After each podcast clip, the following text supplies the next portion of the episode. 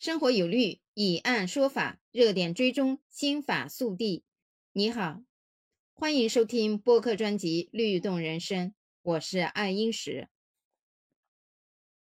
那一起拼车的话，需要注意什么问题呢？拼车啊，一般分为无偿拼车和有偿拼车两种。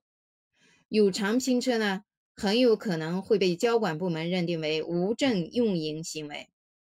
一旦被认定为是无证运营，司机就会面临行政处罚，所以建议大家谨慎选择拼车对象。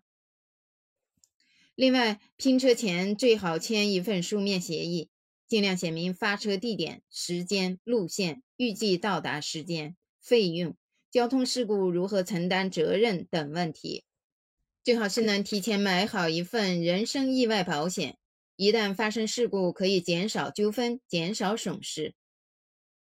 无偿拼车就不同了，属于好意施惠行为，就好像请客吃饭一样，并不违反法律规定。无偿评车属于无偿运送合同，不过呢，司机仍要尽到注意义务，确保乘客的安全。一旦途中发生交通事故，乘客的人身或财产遭受损害。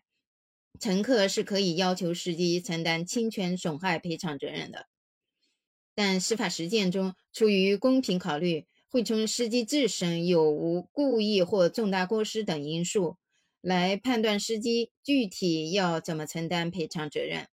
一般情况下，司机只有轻微过失的，在判定时会酌情减轻司机的赔偿责任。前几天呢，有朋友在一起讨论了一个交通事故，就是摩托车把小车给撞坏了，小车一方是无责的，摩托车一方呢是全责。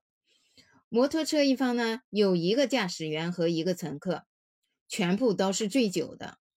那小车方能否要求摩托车方的驾驶员和乘客连带承担小车的修理费用呢？一般情况下，跟乘客是没有啥关系的。你可以把乘客当个货物去考虑。违反交规的是驾驶员，是在驾驶过程中撞的，乘客是没有办法左右交通的。所以好意施惠呢，出问题也是驾驶员担责。所以可别乱拉人了，把乘客当货物一样去考虑，那货受伤你也得赔。因为在一般情况下，乘客醉不醉酒和案情是没有关系的。醉不醉酒，他倒是个货，除非货教唆了司机醉驾。现在很多判例对一起喝酒的人，如果其中有人喝醉了酒，路上出事了，其他劝酒的或者共同陪酒的人都有责任的。这个责任并不是刑事责任，其本质呢是善意补偿，是补偿性质的。义务来源就在于知道驾驶员醉酒没有劝阻，所以说啊，喝酒不开车，聚会不劝酒，应该成为新时代的酒桌文化。对此你怎么看呢？欢迎在评论区留言互动，关注主播，订阅专辑不迷路，期待下期与你相遇，拜拜。